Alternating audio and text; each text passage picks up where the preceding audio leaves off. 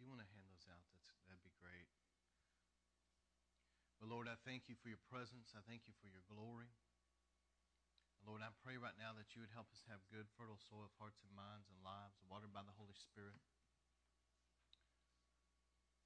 And right now, as your word goes out, let it go as living seed sown into that good, fertile soil that's prepared by the Spirit of God.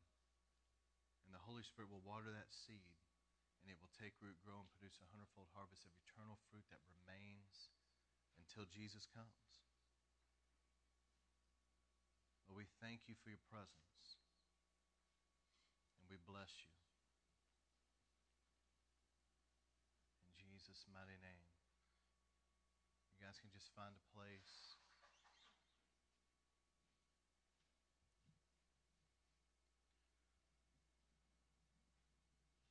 Zach, let me know whenever you got that up.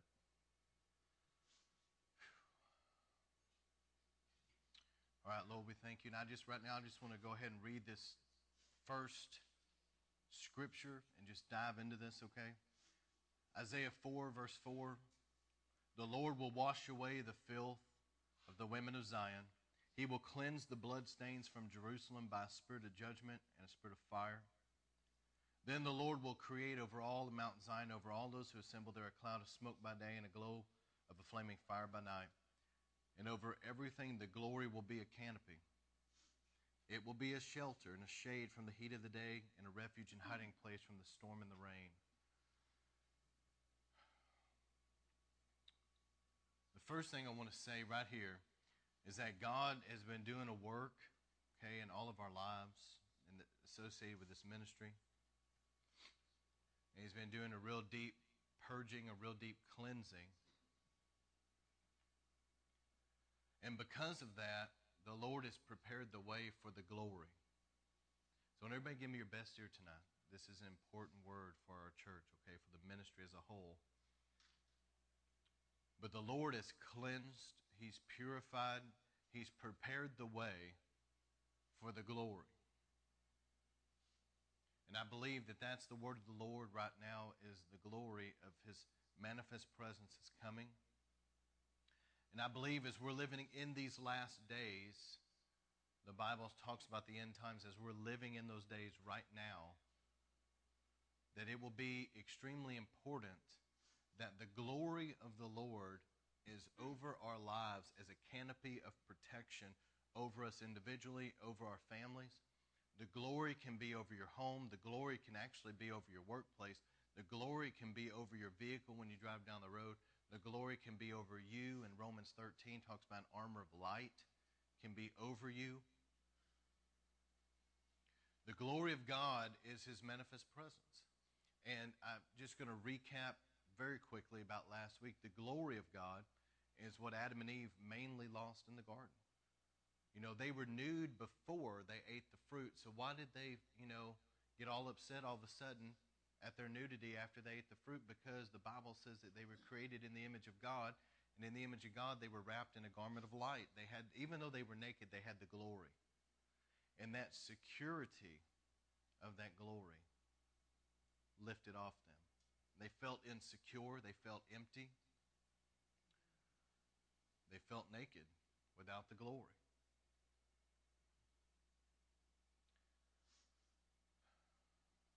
And Jesus said in John 17 that we may be one in unity as Him and the Father are one and share in His glory. All right? So we know the glory, the, the unity of the brethren has a lot to do with the glory, but I'm going to tell you, being purified, letting the Lord deeply cleanse out everything that needs to go, has a lot to do with the glory.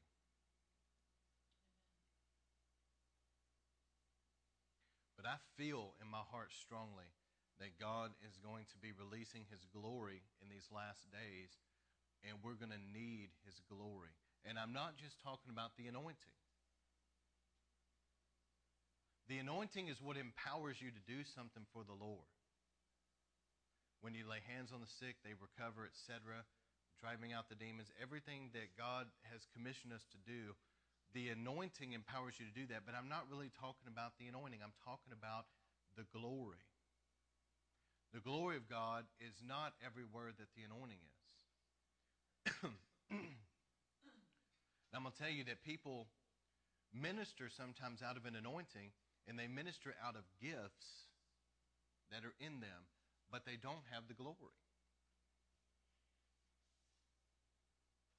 Some people have yesterday's anointing and they still have gifts because the gifts and calling is without repentance. They still have gifts, but they they sometime in their life the glory departed. But yet they're still ministering under yesterday's anointing. They still have giftings that are operating, but the glory departed. So at some point in their life, something they gave in to sin they got bitter. Something happened where the glory lifted.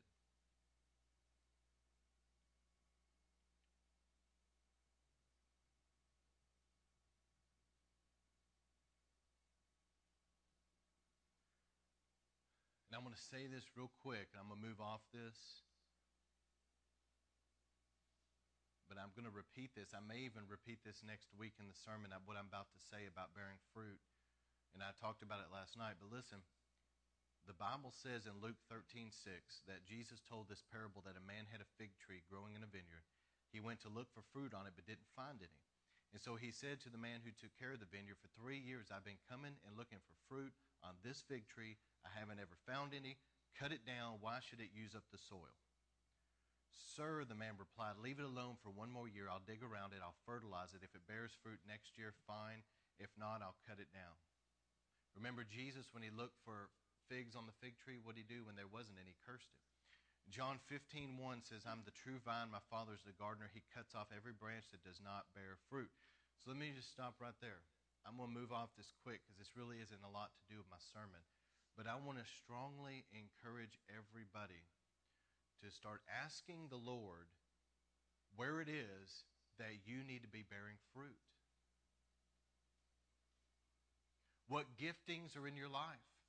The thing I want everybody to hear my heart and not and not take anything I said out of context, okay? But please hear my heart. I know pastors all over. I've known many, many ministers over the years. And I know from spending time with many ministers that they would love to use more people in the ministry than they can, but they know that some people just aren't dependable. And they can't. And let me just tell you what bearing fruit is the area, wherever it is that you are gifted and anointed and called to be serving and doing something for the Lord, that you begin to be faithful there. See, the thing is, Jesus said, if you're faithful with little, I'll make you ruler over much.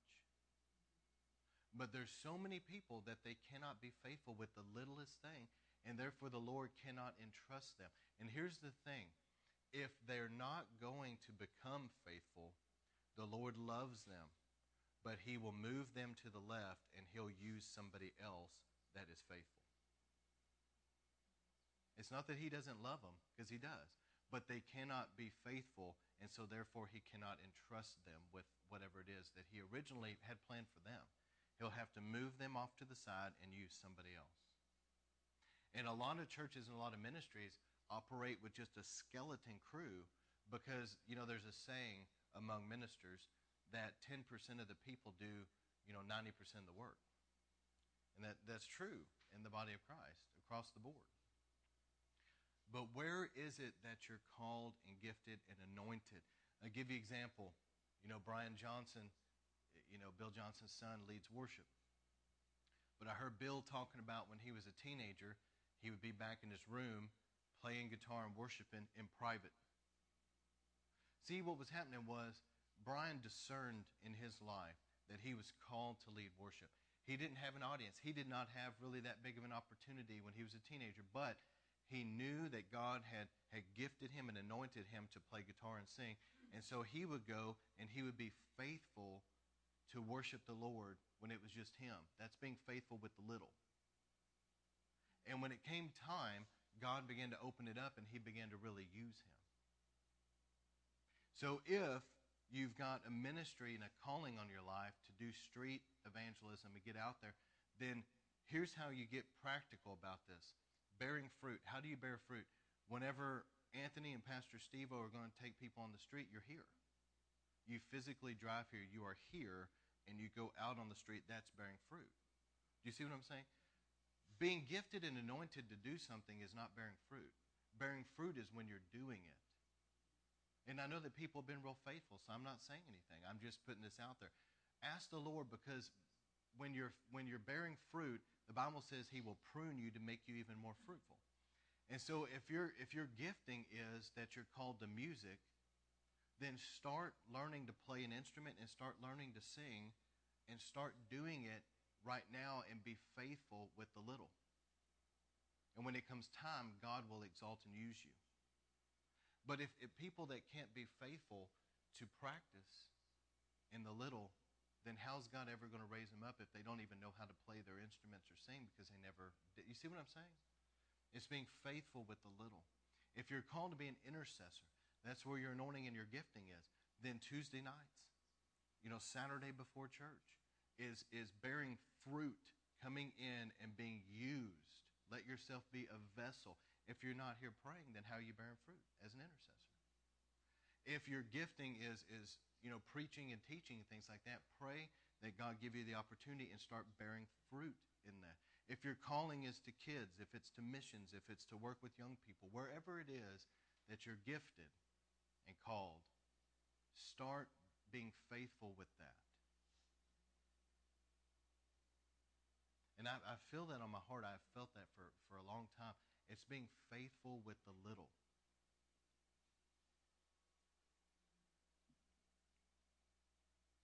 All right. And I'll tell you this too. You know, Brother Kilpatrick used to say that God spoke to him about revival when revival broke out in Pensacola. And the Lord told him, said, You were not my first choice. But see, here's the thing somebody else was not faithful, and God had to pass them over and use Brother John. I don't want to be that guy. But there's a lot of people like that. Kathryn Kuhlman said um, she was not God's first choice to be doing what she was doing, but whoever was called was disobedient and was unfaithful, and therefore the Lord had to use her. That's what she said. All right. But the glory of God, his manifest presence, in my opinion, has a lot to do with discernment. The glory, here's the thing about the glory. Like I mentioned before, you can have an anointing and you can have giftings in your life. You can have a calling. The giftings can be spectacular as people would have words of knowledge that would blow your mind. They have a, a strong anointing. But I'm going to tell you something about the glory the glory of God is not something that everybody has in their ministry and in their life, and the glory is something that God will not just put anywhere. And as soon as people start playing games, He'll pull it quick. You can slap oil on something and it'll be there until it evaporates, even if it gets stale. So there's people that have been anointed and that anointing is there for a long time, even though it's stale. But the glory will not stay where there's sin, where people are playing games, where people are going to try to merchandise the glory, where people are going to try to use it for their own selfishness. The glory won't stay. God, God doesn't play with the glory. But here's the thing about the glory. I think a lot of people are trying to bypass true discernment.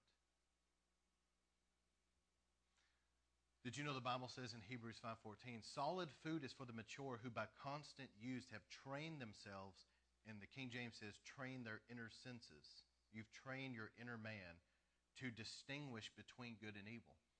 A lot of people are trying to get away from that discernment because true discernment comes from spending time with the Holy Spirit it comes by praying in the Spirit.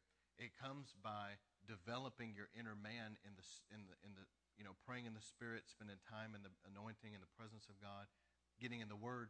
And so a lot of people want to bypass discernment and they just want to get right into give me something black and white.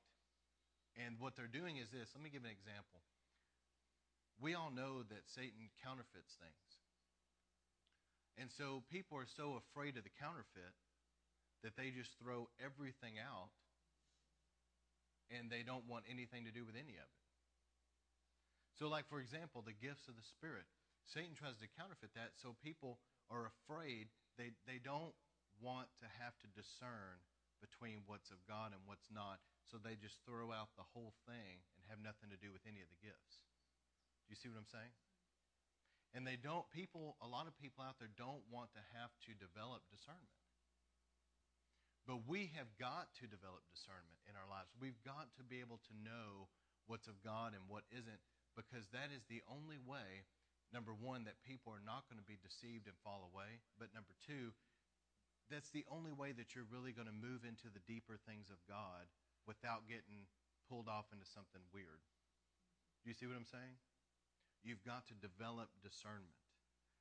Now, one of the things about discernment that I want to point out is this the glory is one of the greatest things when it comes to discernment because God will not put his glory somewhere where things are wrong, number one, and Satan cannot counterfeit the true glory. That's impossible. Did everybody hear that?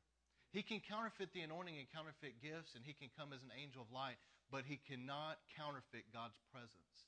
I'm talking about the manifest presence, the glory. He can't counterfeit that. He tries to by coming as an angel of light, looking beautiful and shining and look like it, but if you if you're familiar with the glory, you will know when the glory is absent. But a lot of people don't even know what the glory of God is. They don't know what the glory feels like. The glory of God's in this place. You can feel the glory. And I'm going to tell you, many times when the glory comes, it's a heavy weightiness. You can feel it. I remember there's times that God has put his glory on me, and I physically could not move. I mean, it was just, it wasn't anything scary. It was just so heavy. And I've prayed for people, and they would joke about it because they'd be under the glory. And, and one lady one time was joking, and she said it felt like this big fat angel sat on her, you know. And I was like, what is that supposed to mean? but she was joking because she couldn't move because the glory of God was on her. She couldn't move. Listen, the glory of God is also in Isaiah. Let me read about this. Isaiah 60, verse 1 Arise and shine for your light has come, and the glory of God rises upon you. Darkness covers the earth, and thick darkness the people, but the Lord arises on you. His glory appears over you, and nations will come to your light, and kings to the brightness of your dawn. The glory is God's weighty presence. That's the kabod in Hebrew. But the Shekinah is his shining, it's the brightness of his presence. The enemy cannot counterfeit that. So let me, t- let me say this because I see ministries, even some ministries that, that have signs and wonders about them. But sometimes I kind of wonder because there's such an absence of the glory. There may be an anointing, there may be giftings, but there's an absence of the glory. And it concerns me. I don't like to be around places that don't have the glory. Because to me, that's a sign that something's probably not right somewhere. Do you, do you hear what I'm saying? If I go somewhere and there's an absence of the glory, that's a red flag to me that there's probably something somewhere that's not right. Because God wants his glory among his people. This is important, and I hope you guys are hearing me. As Romans 3.23 says, For all have sinned and fallen short of the glory of God. The glory. So, when there's something that's not right, the glory will lift. We need the glory. But God will not let his glory be where there is unrepentant sin, where there's bitterness. And I'll tell you, one of the greatest hindrances to the glory in a lot of places is all the fighting, all the strife and the fighting that the devil stirs up among people. And it's usually one or two bad apples that are going around stirring it up. And if the leadership of the church would deal with it, then it would be gone. I would, listen, there's a lot of places people can go, but there's only one glory of God. So why would you live to make certain people happy Whenever, you know, God can replace people, God can bring new people. But listen, live for the glory of God to come, and God will bless everything else. Do you hear what I'm saying? If you some people live to make people happy, and as a result, the glory is long gone. But if you live to make the Lord happy, His glory will be there. And you may have some people that don't like you or whatever, but that's okay. There's a lot of places they can go, and God can replace them with new people. But you only have one glory.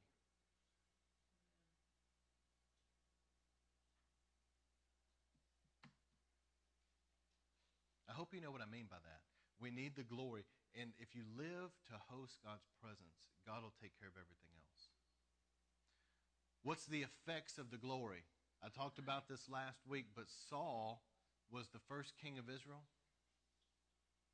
And the Bible says in 1 Samuel 10, verse, verses 6, 5 and 6, but I'm going to read verse 6. The Spirit of the Lord will come powerfully upon you. Samuel was prophesying to Saul. You will prophesy with them, and you will be changed into a different person. So, what the glory will do, the glory will change people. I've heard so many stories of people being in the glory where God totally, completely delivered them of something, healed them of something, healed them physically, healed them mentally, healed them emotionally, healed marriages, healed relationships. God changes things. In the glory, God changes things. And I know that John Paul Jackson had a vision where the Lord showed him in these last days that there would be places where the glory of God would be so thick that even people that were ranked sinners, didn't even know the Lord, that were pulled into the glory, would melt under the glory and get right with God. And anybody that had any type of sickness that came into that glory was instantly healed. That's the type of glory that God is about to bring to the body of Christ. I'm telling you. Before Jesus comes, that type of intensity of God's presence Now, let me give you a warning about the glory. As I know that everybody in our ministry wants the glory. But the glory cannot be touched or played with. In 2 Samuel 6, verse 7, David was trying to bring the ark, which was the glory of God. He was trying to bring the ark. I believe it was in Gibeah, but he was trying to bring that into Jerusalem where he was at. Along the way, the problem was God always told the priest that they had to be the ones that carried the ark on their shoulders. So, first, the main problem was David was not doing things the way the Lord told him to do it in the first place. He had it on a cart that was hauled by horses or donkeys or whatever, and they were pulling it down the road, and that was the first problem. I believe it was an ox, actually. And when the ox stumbled, the ark started to fall. And a man by the name of Uzzah reached up to catch the ark from falling, and the second he touched the glory, he dropped dead.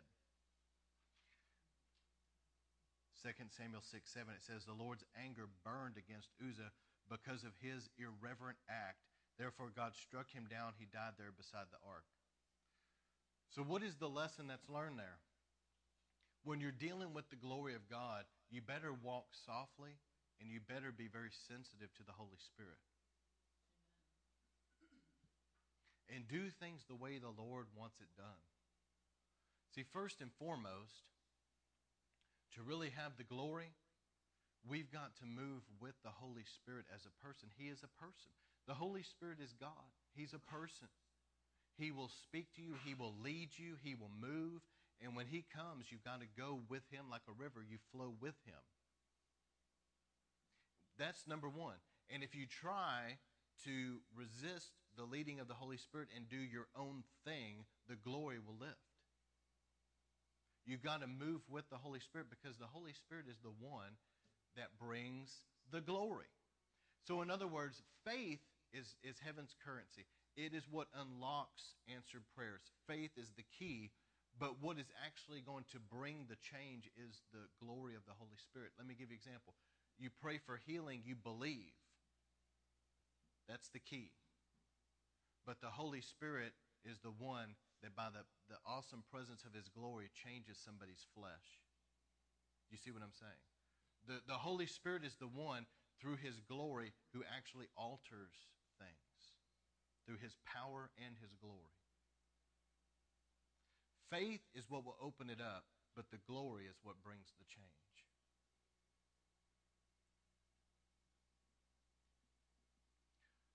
But you've got to move with the Holy Spirit and be careful not to take the. See, a lot of people touch the glory by, once the glory comes and things start happening, they try to get attention on themselves.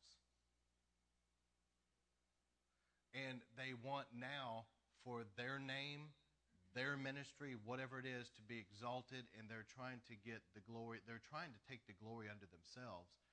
But the glory of God, God will not play with that and that's dangerous. Another thing about the glory is when the Philistines captured the ark of God, took it from Ebenezer to Ashdod, then they carried the ark into Dagon's temple. Now here's picture this. The Philistines, a heathen nation, come in and they steal the ark of God. They thought, hey, what's this really cool looking box that's got the gold on it?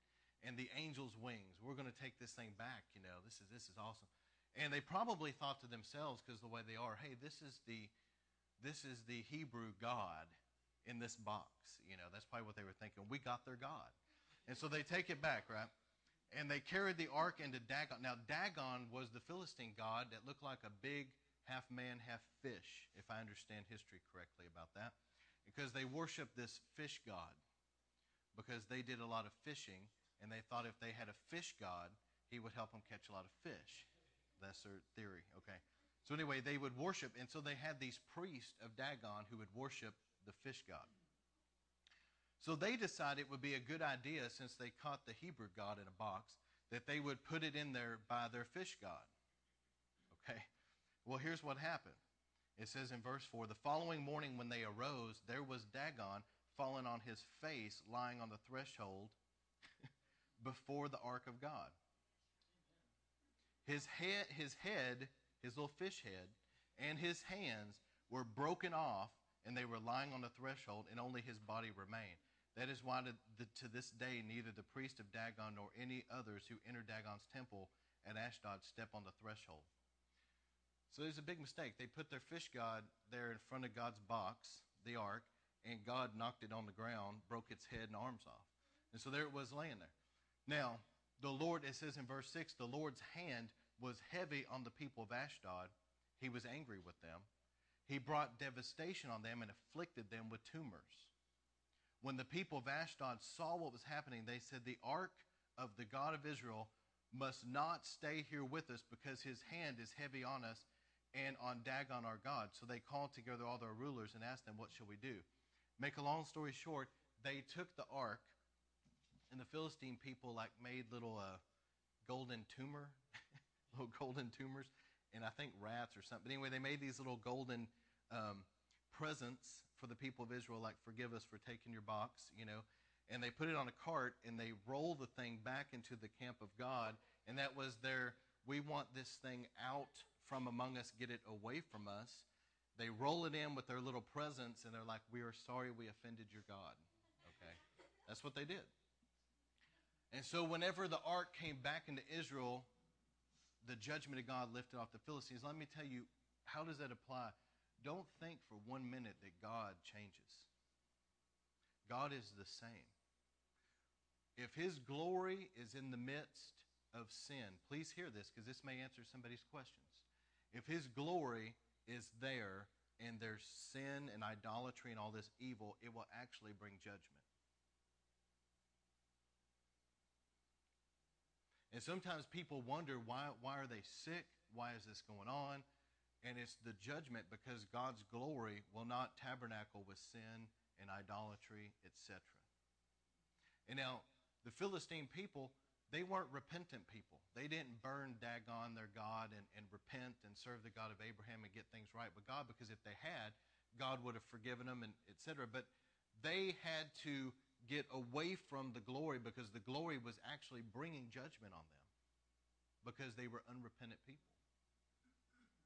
Where the glory is, if people will not repent, and I'm going to tell you something else about the glory, if people will not repent of stuff and they're going to live in unrepentant sin, the glory will it'll be a fire that drives them out. So the glory will either purify somebody or it will drive them out. Do you hear what I'm saying? Because somebody that is sinful and refuses to repent, the glory will actually judge them. It'll work against them. The glory will work for the righteous, but it'll work against the unrighteous.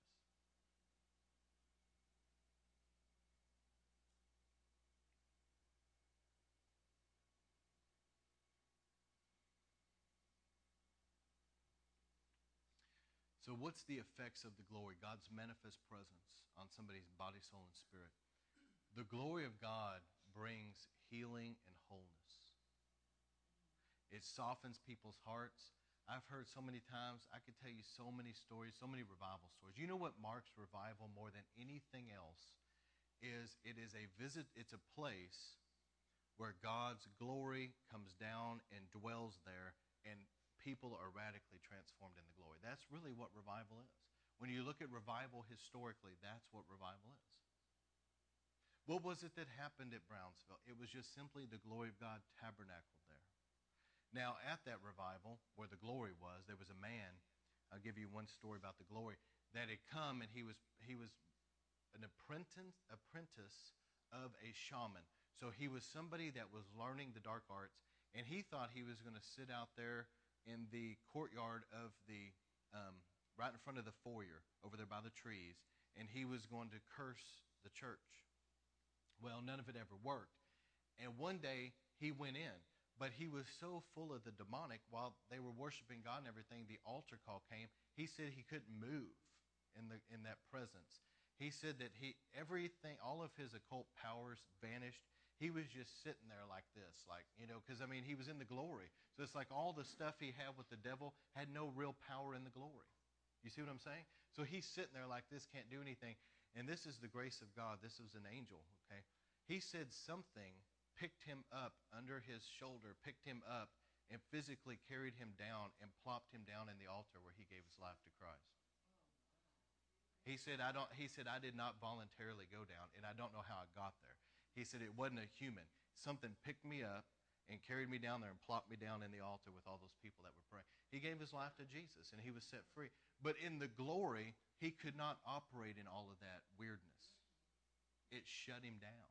It shut down those demonic forces. You know, they lose their power in the glory.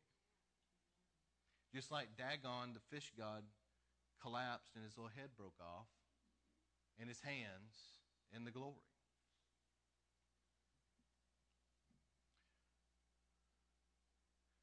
But the glory will bring change like nothing else. I'm telling you, the glory will transform. Now, people that have had visitations of the glory on a level that they've seen things, there's been people that have seen physical manifestations of the glory where they have seen fire literally appear in their midst. Remember on the day of Pentecost, the tongues of fire? That was the glory. But people, there have been true stories I've heard, and even people I know that this happened to. Um, I think R.W. Schambach told this story too.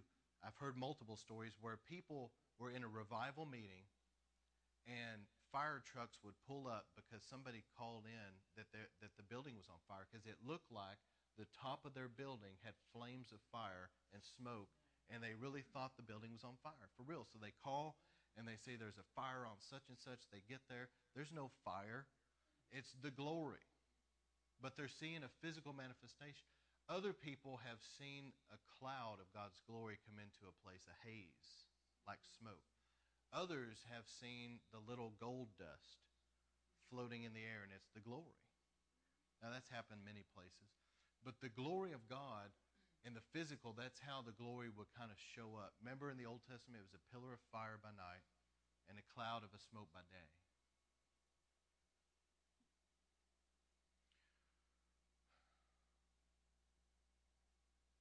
Another thing about the glory in the Old Testament time when Solomon sacrificed all those animals and he dedicated his temple, the blood had, had cleansed, okay?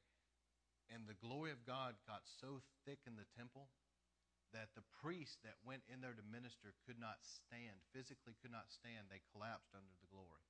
And they couldn't do their service because they were pinned on the floor by the glory of God. That's the glory. The power of God, the dunamis, you feel the power of God. It's like a jolt of electricity. You feel waves, sometimes waves of electricity in the atmosphere. That's the power. But the glory is a weighty, heavy presence.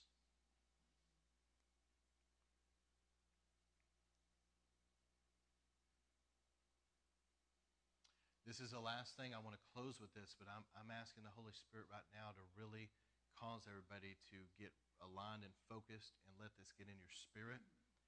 And I'm praying right now for retention that this will really get in you right now. In Jesus' name. But this is the last thing. The glory, you know, we, you know, I know that people in, in our ministry and those connected to us, I know that you want God's manifest presence. You want the glory. You want it in your life. How many of you guys really do? Just think about it. I'm not asking for a show of hands, but you want the glory in your home. You want to wake up and you feel the glory in your home. I, I thank God for this, and I pray it never leaves, but that's, it's like that here. I feel the glory. But I'm going to tell you, how many want the glory when you're driving down the road and you're just sitting there, you know, listening to worship or whatever, and the glory's in your car? You can have that. You're sitting at work and the glory's on you. You come to church and the glory's there. That's the way I want to live. I want to be in the glory as much as possible. But to get into the Holy of Holies, before you could get into the Holy of Holies, there was the altar of incense, which was golden, and that incense represented praise and worship, prayer, and intercession. I know you guys know a lot about praise. I know you know a lot about worship, and I believe you know a lot about prayer, because I've taught on prayer a lot. But let me tell you, I'm not sure how much you really thoroughly understand about intercession. And intercession is not necessarily something that can be intellectually grasped. Some things are taught like on a blackboard, you write it down, you explain it, it's taught, and you can understand, you can wrap your mind around it. Some things are caught. Some things are spirit taught. It's something the Lord teaches you by His Spirit, and it's hard to communicate with English words. But this is what I'm going to talk about. It's not something that I can really explain really well, but if you let the Holy Spirit use you, you'll pick up on it, and it's something the Holy Spirit will teach you. Throughout history, major revivals like awakenings, like Jonathan Edwards, others, I'm talking about awakenings, major revivals, have been marked by the weeping and the wailing and the intercessors. I know that this is something that you guys understand. I believe that you've you've got a glimpse of this. I believe that you've tasted of this and it's there, but I feel like it's got to go deeper.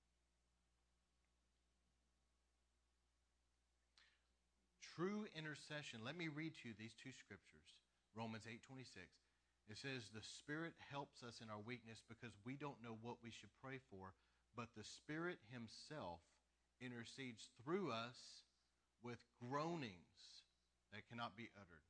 In other words, another translation I put in here, it's wordless groans. In other words, groans that are not words. So it's not English.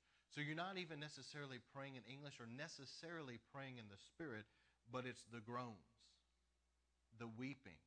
You know, Steve Hill saw a great harvest of souls.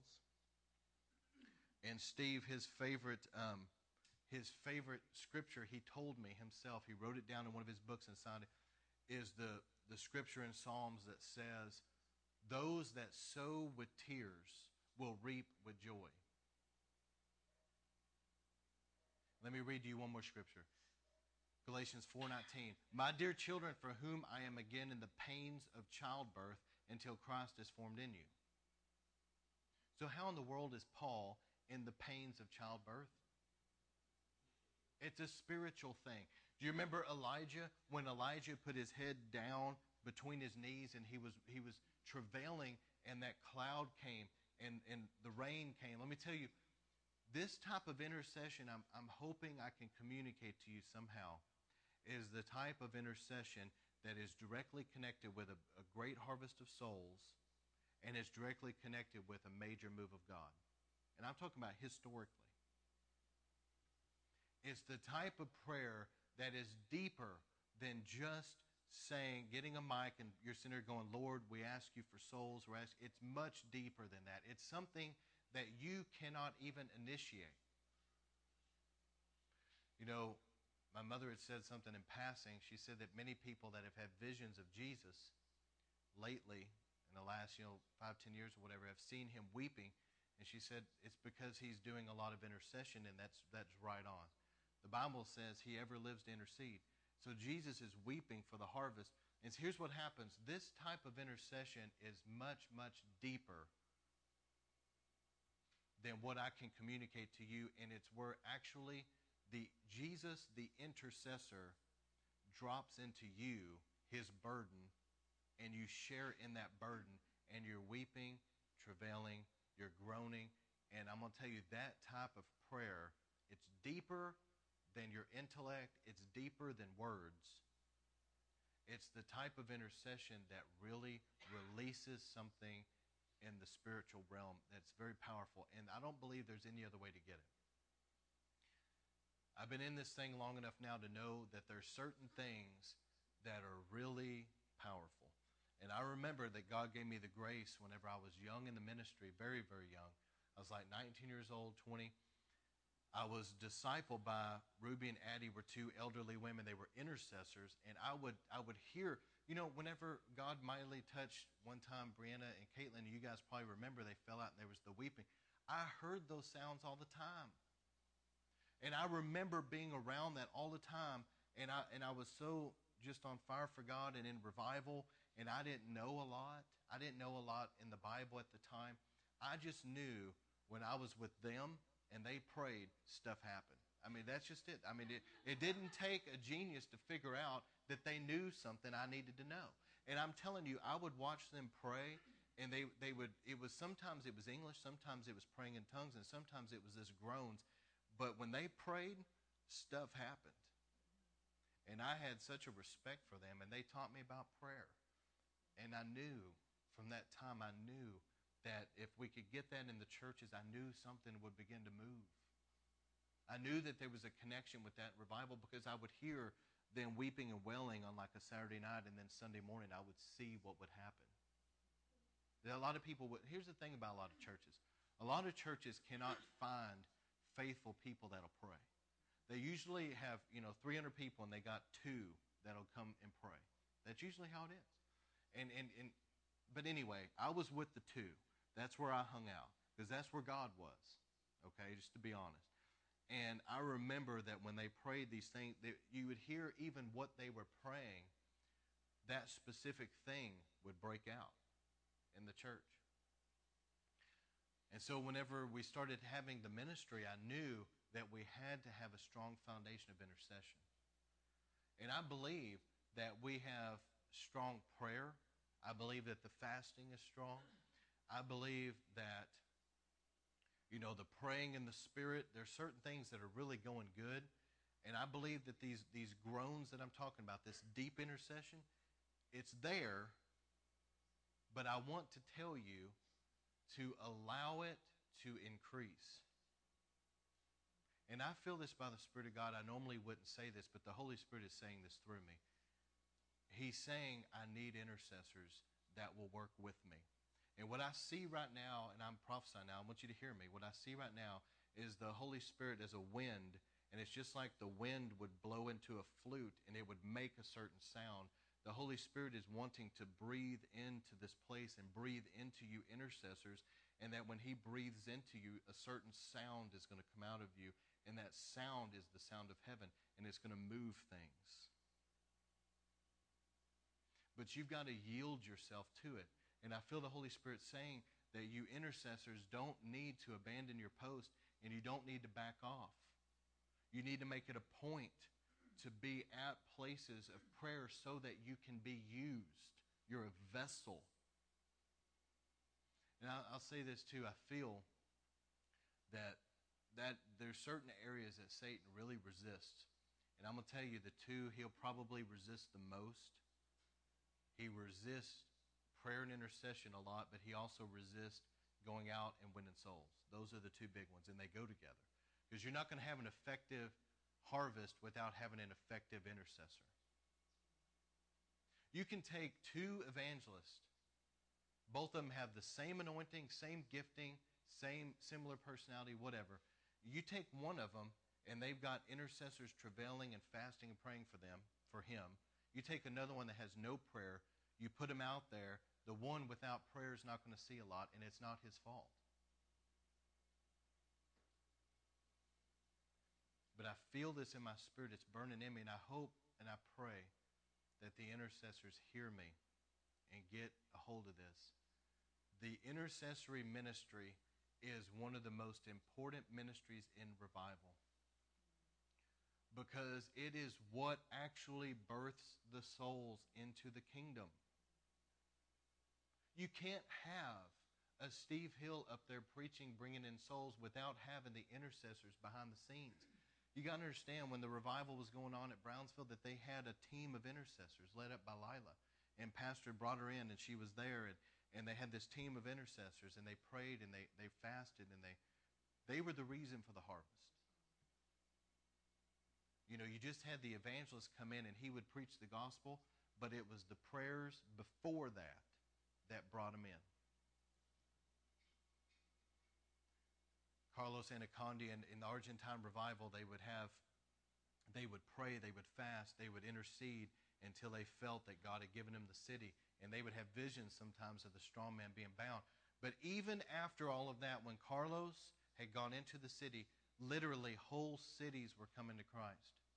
But while he was preaching the gospel from that platform, underneath the platform, he had all these team of intercessors that were underneath his feet that were travailing and weeping and praying for souls. He was smart enough to know that his evangelistic apostolic gifting or whatever was not enough. He needed the intercessors. You read the Apostle Paul, and in, even in the scriptures itself, saying, Please pray for me. Pray for me. Intercede for me. So here's what I'm saying things will only go as deep and as far as intercessors are willing to go with it. And the message I feel is this the Lord, His glory is about to increase a lot in our midst. I feel that. I feel the glory is about to increase a lot. And what I saw was just like you guys know what I'm talking about. You put a bag of popcorn in the microwave and you hit start and you stand back, and all of a sudden, just randomly, different ones are popping. And that's what I saw. I saw like in the glory, the glory fire, all of a sudden it was like miracles would pop. Somebody would just pop and there would be something they we're believing God for that just happened. It was just miracles, just like popcorn popping out. That's what I see is coming. But I also see coming is that the intercessors have got to be the ones that are going to help pray this thing in. And it's going to be deeper than just your English and sometimes even deeper than just your prayer language. It's going to be these groans that can't be uttered that the Holy Spirit Himself will intercede through you and God will put you in the pains of childbirth until Christ is formed in other people.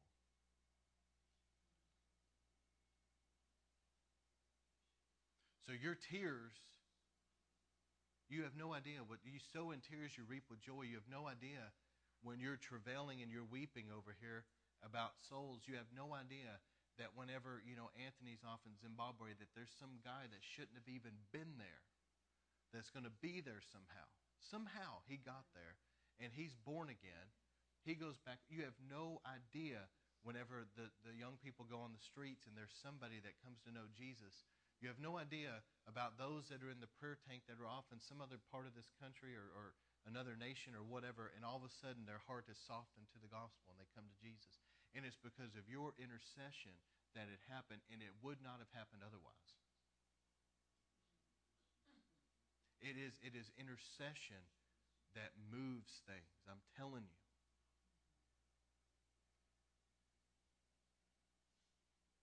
So, in the glory, people will encounter Christ, their lives will be changed. In the glory, people will be healed and set free. In the glory, people will get in fi- on fire for God and be empowered.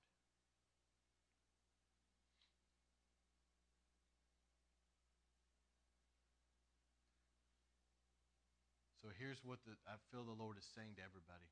We have got to be faithful to get wherever it is that we, God is wanting to use us. If He's wanting to use you in music, that you start making yourself available. If He's wanting to use you on the streets, start making yourself available. If He's wanting to use you in intercession, you need to make yourself available. But start being a faithful, wise steward with whatever it is God has called you to be and bearing fruit for the kingdom. But God is about to increase his glory, but he's also needing the intercessors to be like an instrument. That was a really powerful prophecy. When I was speaking that, I could see the, the Holy Spirit breathing into people. And it's like that breath, it was like the Holy Spirit was playing an instrument through you. And it was like the sounds of heaven, the groans of Jesus himself, the groans of heaven that we're bringing in the, the souls into the kingdom.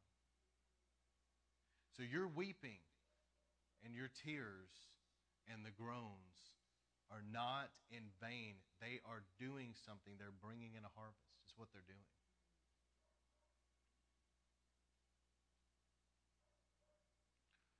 So, Lord, we ask you, I want you intercessors, those of you that feel any type of an intercessory calling at all, I want you to put your hand on your heart. Even those that are online that are watching, I want you to put your hand on your heart with me. And I want you right now, I'm going to pray for you. But ultimately, you have got to make yourself available. You've got to be at prayer meetings if you're going to pray. You've got to make yourself available in, in your own personal prayer life. But Lord, I pray right now for the intercessors. Lord, the grace and the wisdom to be faithful to bear fruit. But Lord, I ask you to begin to breathe on the intercessors and let them be your instruments to bring the sounds of heaven, this, the, the intercession of Jesus into the earth. Jesus ever lives to intercede. The true intercession of Jesus, the tears for the harvest. And Lord, we ask you to increase your glory. Increase the glory, increase the kabod, increase the Shekinah.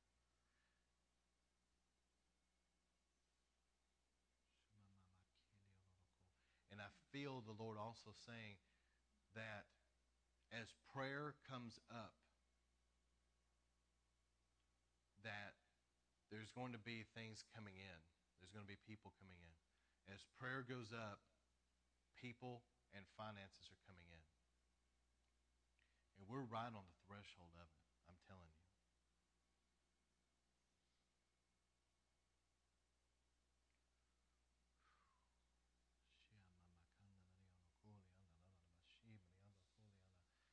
I want the intercessors to help me out. I'm moving with the Holy Spirit. I'm not just, you know, let's just do something that's fun or whatever. I'm not doing that. I'm moving with the Holy Spirit. So I want the intercessors, if you feel an intercessory call, I want you to go quickly over here by the area that's representing the harvest. And I want you to begin to pray and intercede for the harvest.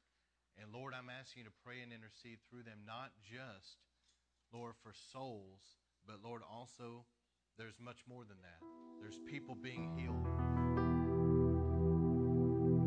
there's people being delivered, Lord, there's people being baptized in the Holy Ghost, lives that are transformed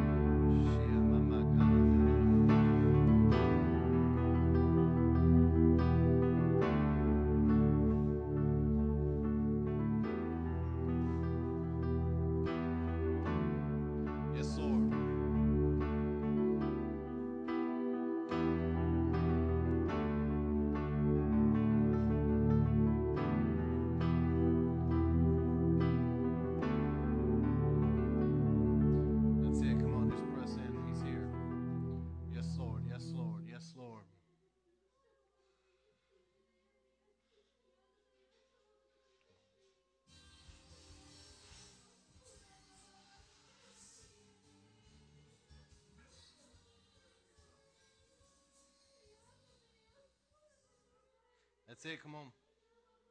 Lord, we thank you.